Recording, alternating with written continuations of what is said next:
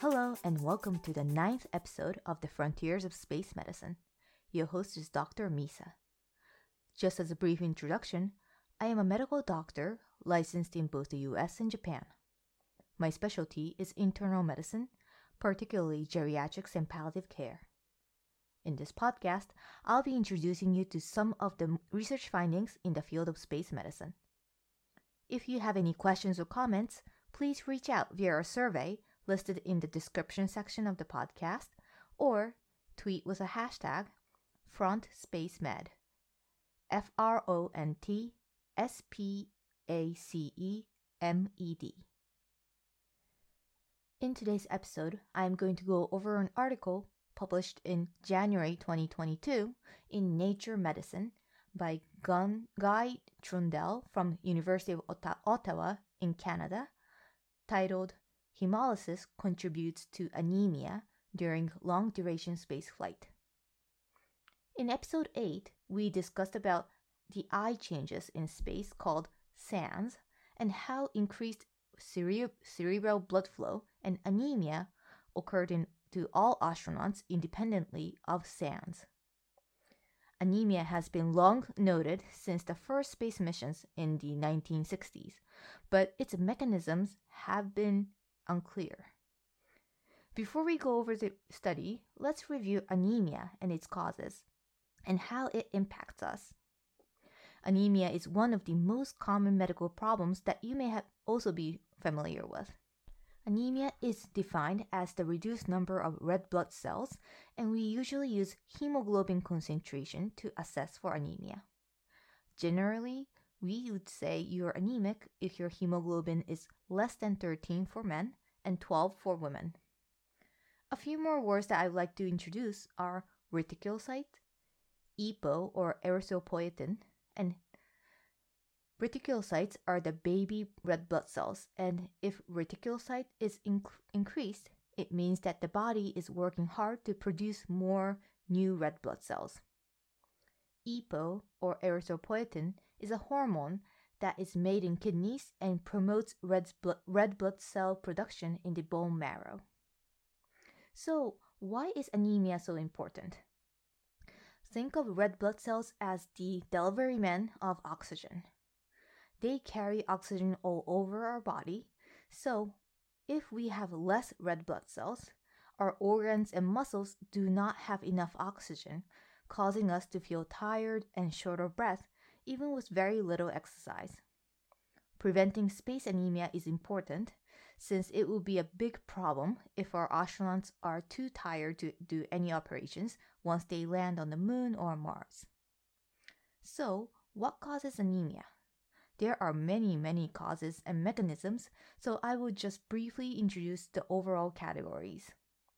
One is blood loss, and another is having a condition where you cannot absorb the nutrients needed to make blood, such as iron or certain vitamins, or being simply malnourished can cause anemia. Another is hemo- hemolysis, where blood cells are prematurely destroyed and this could happen from many reasons, including infection, immune related, or medication related. Another is bone marrow, mal- bone marrow malfunction or suppression, where the factory of blood cells, which is the bone marrow, is not working. And this could happen from diseases like leukemia or caused by medications as well. Another cause of anemia is kidney, kidney disease, because kidney cause, makes EPO or the erythropoietin, so kidney disease leads to lack of EPO. The last one last cause is something called anemia of chronic disease or anemia of inflammation, where systemic illnesses such as cancer or chronic autoimmune di- diseases cause anemia. So, getting back to the study, in this study, 14 astronauts who were on six months of mission on the International Space Station were recruited and they checked exhaled carbon monoxide, among other blood tests such as hemoglobin, iron, reticulocytes, and EPO before the flight and four times during the flight and one year post flight. The results showed that there was an increased level of products of hemoglobin degradation, namely, exhaled carbon monoxide and iron were elevated throughout the six month mission, and these levels were still elevated one year after landing. So, the bottom line is that there was a hemolysis happening while astronauts were in space, and mild hemolysis persisted even after returning to Earth for one year. I want to pause here and give a quick explanation on carbon monoxide. Although we do not routinely use carbon monoxide as a marker for hemolysis, carbon monoxide actually is something that is released when hemoglobin breaks down. So it's actually a precise and direct marker of hemolysis. I read a few recent articles regarding end tidal carbon monoxide me- measurements as a non invasive and quick bedside method of evaluating for hemolysis. So, if we built a good carbon monoxide measurement device for space travelers, this technology could most definitely be re imported and be utilized here on Earth as well. Going back to the study, the researchers have found that hemolysis is the major contributor to space anemia. Exhaled carbon monoxide was 54% higher than baseline, and it remained 30% higher for up to a year upon return to Earth. Additionally, reticulocytes, the baby red blood cells, also remained 16% higher for that duration. We still don't know why and how hemolysis happened in space.